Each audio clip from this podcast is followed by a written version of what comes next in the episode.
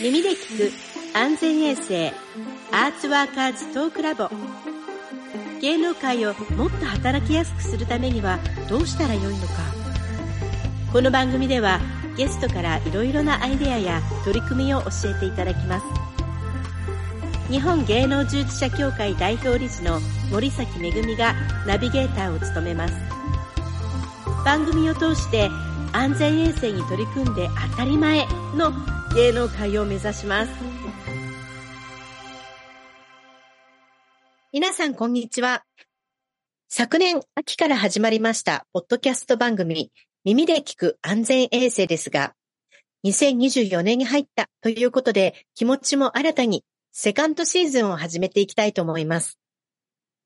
2023年は芸能界を揺るがすような様々な事件が発覚した年でした。2024年の芸能界はどう変わっていくのか。今日は新年最初にふさわしい素敵なゲストを迎えしてトークをしていきたいと思います。それではご紹介します。認定 NPO 法人ウィメンズアクションネットワークの上野千鶴子さんにお越しいただいております。上野さん、こんにちは。こんにちは。どうぞよろしく。よろしくお願いいたします。えー、本日はですね、ちょっとあの、刺激的なというか、ちょっとびっくりするような、あの、調査がありまして、まずそれをお聞きいただきたいんですが、えー、厚生労働省が実施いたしました令和4年度、過労死などに関する実態把握のための労働社会面の調査、研究調査報告書、まあ、いわゆる、えー、白書なんですけども、過労死白書と言われるものが、初めて芸術芸能実演家の調査、まあ、つまりパフォーマー、まあ、美術家さんなんか入ってるんですけども、こういう方を対象に、えーえー、こう疫学調査をしたところ、世帯の、えー、実態というのが出ていまして、これ男女別に分かれていますが、配偶者がいるという方が全体で50.9%でした。このデータ面白いですね。あの、男性と女性で、えー、平均50.9だけど、男性の方が55.2、女性が46.1で、女性がやや、あの、婚姻率低いんですよね。で、ということは何なんだろう。男性は、えー、妻子を養ってるというよりも、あの、え妻にえー、養っていただいてる、あの、夫の夢を支える妻がいらっしゃるということなのか、で、女性の方は好き勝手する女は妻にはできないということなのか、そういうジェンダーバイアスがあるんですかね？まあ正直言って、まあ持ちつ持たれつというか、やはりあの芸能関係の方というのは、あの、なかなかこう世帯が持ちにくいっていう理由は、やっぱりあの今おっしゃったような、まあ養うよし、自分自身もですね、養うのが大変だというのがあるかと思います。もう一つこうデータがあるんですが、え世帯収入なんですけれども、えー、これがですね、100万円未満から900万以上というふうに分かれているんですが、一番多いところが、なんと399万円以下、えここにえー、半数以上が集まっておりまして、えー、男女別で見ますと、男性が55.6%、女性が46.8%ですので、まあ約半数以上の方が400万未満以下の世帯収入ということになっています。うん。あの、首都圏で子供が親の家から理科独立することができる収入分岐点が年収400万って出てるんですよね。家賃高いですから、首都圏ね。で、まあそうなると、400万未満の人はどうしてらっしゃるのか、親に、えー、帰省しておられるのか、それともまあ、えー、まあこれ世帯ですよね。世帯だったらやっぱりカツカツで食べておられるんですかね。まあ、正直そのお子さんがいない世帯というのも肌感覚では多いんじゃないかなと思いますし、まあ、いらっしゃったとしても、まあ、これはあの、いいことでもありますけれども、まあ、かなりこう力を合わせて、あの、頑張って子育てをしている方が多く見受けられるかなと思います。うん、あの、世帯人数出てますね。えー、はい、一人世帯が26%、二人世帯が37%、はい、合計で5割越してますから、子供さんいらっしゃらないってことなんでしょうね。おそらくそうだと思いますね。芸能界目志す方たちっていうのは、その普通の結婚出産という人生の、あの、定番ライフコースを、あの、そ、それをから自分が外れたいと思った人たちなんじゃないかっていう、なんか先入観あるんですけどね、どうなんでしょう？あの、多分時期によって違うと思うんですけども、そういう時期もあるんですが、突然結婚したくなる時期もあったりして。例えば、長期のライフプランっていうのをね、あの、芸能界の方たちがお感じになってらっしゃるのかどうか、あの、ちょっと森崎さんにお聞きしたいんだけど、この方たちは、えー、雇用者よりもフリーランスの方多いですよね。あの、国民年金ずっと支払っておられる、おられます？それが、いや、ちょっといきなりぐっさり辛い話なんですけども、あまり払っている人が多くなさそうなんですよね。で、どなんとなくこう、よく聞くのが5万円くらいっていうのをよく聞くんですが、で、あの、割とこう、どう見ても活躍されて収入があった方にもかかわらず、あの、そういう金額ってことは、おそらく、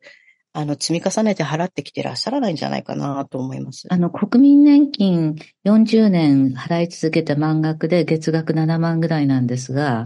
はい。まあ、それでもゼロというよりは、あの、ましなので、だから、うん、だから将来、えー、受け取ることを予想して払い続けてきておられて、まあ、たとえわずかともいえども、ちゃんと受け取っておられるのか、それとも、まあ、あの、こんな日本の政府は信用できないと感じて、えーね、年金払わない確信犯の方もおられるのか、どうなのかしらってちょっとお聞きしてみたいんですけれど。まあ、確かに確信犯的な、あの、そういう、あの、意思を持っている方も多いと思いますけれども、まあでも国民年金が低いっていうのはね、芸能界に限らず、あの、自営業の方全全体に共通する問題ですから、まあ、低すぎるのは問題ですけども、まあそれでも、あの年金は、えー、払った人しかもらえないので、えー、払い続けておられる方が多いわけですか？払ってないと思いますね。あの、健康保険もギリギリなんじゃないかなと思います。健康保険もそうですね。フリーランスの方たち、本当に大変ですよね。健康保険、もう国民年金も負担重いですね。確かにね。まあ、正直ですね、あの、私どもは実は、あの、労災保険センターをやってるんですけども、まあ、怪我が多いので、ちょっと切実なところはあると思います。あの、しっかり最後まで労災保険の休業保障をもらえるっていうのは、あの、今までなかったんですが、あの、こういう道ができたっていうのはかなり画期的なところにあるなと思います。うん。あの、まあ、外から見た、あの、偏見かもしれませんけれども、うん、あの、そういう将来の安定を望まない方たちが選んでおられる職業なのかと思ったりするんですけれど。確かに。いや、そうなんですが、あの、やっぱりですね、労災保険センターの理事長としては、ご相談をされる方が相当困っていらっしゃるんですよね。だから最初からちゃんとセーフティーネットお金も払ってればいいのになと、もうその都度思います。うん、それでも公務員とか教員とかセーフ、セーフティーネットありありの仕事に就いてらっしゃる方から見ればね、あの、そういうことを考えずに夢を追いかける人たちは羨ましいとお思いかもしれませんよね。なるほど、そうですね。あの、でも上野先生もあの学者さんのあのフリーランスの方多いと思うんですけども、はい、そういう方の老後の設計などは、あの、どのようにな方が多いんでしょうか？いや、学者はね、あの、常勤と非常勤で、まあもう天と地ぐらいの差があるので、あの、非常勤だけでやってきた人たちは本当に大変な思いをしておられますよね。で、まあ、あの、女性が多いんですけども、あの、結局それができるっていうのは、あの、夫の扶養があって初めてっていうことがありますんで、あの、まあ、ですからやっぱり、ジェンダーバイアスはものすごくありますね、そういう中ではね。で、まあ、ただね、今度のこのデータ見てね、へえーと思ったのが、仕事の幸福度がものすごく高いんですね。もう、異常に高い。あの、これですね、ちょっと比較はこのデータだけではできないんですけども、ちょっと異常に高いなと思うんですけれども、うん、えー、全体としても、幸福度10というのはなかなか出ないと思うんですが、あの、どの業種、例えばですね、俳優スタントマン、うん、声優アナウンサー、えー、芸能、伝統芸能、音楽、まあ、まんべんなく美術、文筆クリエイターなど、みんな1割以上はおしなべてあるかなというところで、とにかく半数以上、60%から70%ぐらいが、とにかく幸福度があって、で幸福度は逆にないというのが、まあ10%未満程度かなというところです。いや、あの、これを他の職種の幸福度と比較してみたいって気がしました。多分幸福度が低くてやってらっしゃる方たちは他にいっぱいいらっしゃるでしょうし、そういう人から見ると、もうこの、まあ、幸福度ポイント10、10っていうのは100%ですから、これだけね、えー、1割から2割あるってやっぱすごいデータだなと思って、まあ、あの、好きでやっておられるっていうことがよくわかるだけじゃなくって、もう一つは、そうでも思わないとやってられない職業？っていうのもあるかもしれませんね。だからそれ、ちょっと、あの、他の職種と比べて感じたのが、介護業界も本当に、あの、不利で不安定な職業なんですね。でもその方たちの仕事そのものに対する満足度、この仕事が好きっていうのは、まあ、割合高いんです。で、でもまあ、そうなるとやっぱりそうでも思わないとやってられないっていうのも、まあ、あるかもしれませんが、まあ、それにしても、介護業界でも仕事が好きでも仕事全体に対する満足度はここまで出ないだろうから、あの、まあ、羨ましい職業って言えばそうですね。満足度低ければ離職なさるでしょうから。あ確かにそうですね。うん、あの、まあ、低くなった時点であっさり辞めるっていう方も多いと思います。うん、あの、特にやっぱり若い方、非常に離職率高いですね。例えば、ハラスメントにあって、あの、仕事を辞めたっていう方、25%、4人に1人ぐらい必ず出てきますね。うん、うん、うん。で、これ、これで見ると、あの、伝統芸能系の方たちは不安がほとんどないんですよね。うつとか不安ね。ちょっと意外ですけど、少しこう年齢層が高めっていうのは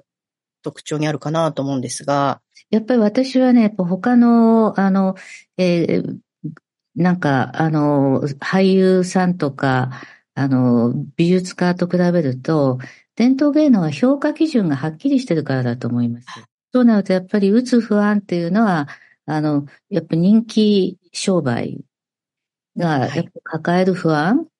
ていうことが、こうやって出てるのかなと思って、今度のデータしみじみ見るとなかなか本当にいろんな発見があって、面白いですね。あの、今日聞いてらっしゃる方もご覧になったらいいと思います。ありがとうございます。まあ、おっしゃる通りですね。やはりこう自分の才能に不安があるとか、そういったあの値が高かったかなと思います。うんうんうんそうですね。例えば、あの、イギリスの俳優組合もこういったものを取ってるんですけども、やはりあの、舞台芸術の方で、うつの発発病率が、あの、通常の方の2倍であるというデータもあります。うん、あの、どうなんでしょう？私、森崎さんにぜひお聞きしたいと思ったんですけどね。はい、あの、今回の、あの、宝塚の事件も含めて、実態がこうやって次々と明らかになってきますね。で、まあ、それは、あの、夢を追う幸福度の高い、あの、仕事だけれども、でも、実態はこんなに大変なんだってことが分かったら、死亡者が減るってことはありますかしら？どうなんだろう？どうなんでしょうね。あの、実はあの、宝塚、えっ、ー、と、この次の4月の、あの、音楽学校も、うん、あの、普通に募集しているので、どうなるのかなと 私も思っている。そうですね。そういうところに現れるでしょうね。あの、えー、ちょっとね、あの、私他の職業と比較しながらちょっとデータ見てたんですが、あの、介護職、仕事が好きな人多いって言いましたよね。でもまあ、待遇には不満がいっぱいある。で、介護職の実態がね、こんなにひどいっていうことがメディアでどんどん報道されますと、効果は適面で死亡者が減ったんですよ。そうですか。もうだからやっぱりね、人手不足がもう、あの、深刻な状態になるんですね。で、まあそうなると、あの、これだけのひどい実態が分かれば、あの、死亡者が減る。だろうかどうだろうかっていうことをお聞きしてみたくて、例えばジャニーズ問題で被害者、はその時10代の少年たちですよね。はい。親が知ったらその時どういう反応するんでしょうね。被害者の方なんかと話してると、やっぱりとても親には言えなかったっていう方が多いので。うん、それはまあ、アイドルとか AV 業界もそうだけど、実態知らずに入ってみて、散々痛い目に遭うっていうことはありますよね。そうですね。でもまあ、こうやって実態が次々と明らかにされてきたわけですね。うん、そう、その効果はどうなりますでしょう？あのー、しばらく時間はかかると思いますけども、全体から見たら改善に向かうんではないかなと期待しております。うん。うん、あの、そもそも契約書っていうものは結んでおられるんでしょうか？それがですね、あの、体感として実感としてほとんどないと思っていまして、それでこう文化庁が調査したところ12.7%しか結んでませんでした。そうですか。まあまあ、あの、どうですかね。その実態が明らかになることによって、えー、まあ、いくらか改善されて、で、はい、えー、芸能者の方たちの、あの、労働条件が安全なものになった結果、作品のクオリティは上がりますかね？うーん。今過渡期なので難しいかもしれないですけども、やっぱりあの、長く続けるっていうことを、あの、がどういうことなのか、そのために、あの、どうしたらいいのかっていうことが、あの、だんだんこう議論になっていくんではないかなというか、議論するように、あの、しています。うん、なるほどね。まあ、これまで作品のクオリティっていうのはほとんど、あの、まあ、現場のプロデューサーとか監督とかのワンマンの採用で、お答えてきたわけですよね。はい。えー、だからそれに対して、えー、あの、まあ、ちゃんと一定の、あの、条件が整備されていって、で、あの、例えばまあ、K-POP の背後に、あの、国家の戦略っていうのがありますよね。はい。はい。えー、あの、国の女性っていうのがあって、やっぱ文化政策に、あの、公的な資金がつぎ込まれてる。で、あの、いろいろ考えたらね、やっぱり日本では、芸能界っていうのは、あの、逸脱者のやる仕事。はい。だから逸脱した人々がやるようなことが定着しすぎたんじゃないでしょうかね。おそらくそうだと思います。うん。うんそこに、やはりあの、まあ、フリーランスっていうことも相まるんですけれども、やはりきちんと契約書を整えるとか、労災保険とかセーフティーネットを整えて、より人間らしい仕事でなければならないっていうところに立ち返ってようやく芽が出てくるのかなと思います。まあそうですね。反権、反権威っていうような、あの、そういう人たちがやる職業だと、ご本人たちも、第三者も考えてきて、だからそこではどんな無法も許される。そうですね。無法も許されるというのが、まあ、あの、今現在もそうですので、まあ、やっとあの、今年のあの、フリーランス新法が秋に施行される予定ですけども、そこでやっと法整備が、あの、できるということになりますので、今でも無法で、ということに違います。うん。うん、はい。まあ、その常識そのものを変えないといけませんね。そうですね。あの、ただやっぱり海外のショービジネスが、あの国政として成り立っているようなハリウッドとか、ボリウッドのインドとか、もしくは韓国なんかは、やはり法律やそのショービジネス法とか、あの、そういったあの法整備を整えて、やっとあの産業として成り立っていったっていう歴史もありますので、そういう意味では、あの、今、日本もこれからは期待できるのではないかなと。え、というわけで、あの、本日は、えー、上野すこさんに、え、お越しいただきましたが、すいません。あの、最後にですね、一番今日のお話で印象に残ったことを一言いただきたいんですが。私自身もやっぱり、あの、偏見持ってたっていうか、あの、芸能界志す人は、その、えー、普通の人生コースに収まりたくない、逸脱的な人生を自ら望んで選んだ人たちだと。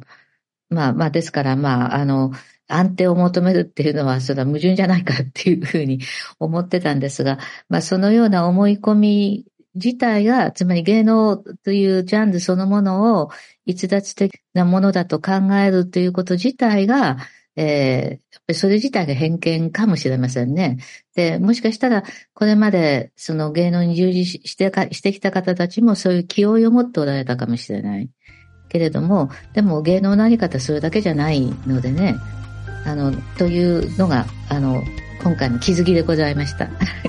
すごい勇気をいただきました。ありがとうございます。えー、本日のゲストは、えー、上野千鶴子さんでした。どうもありがとうございました。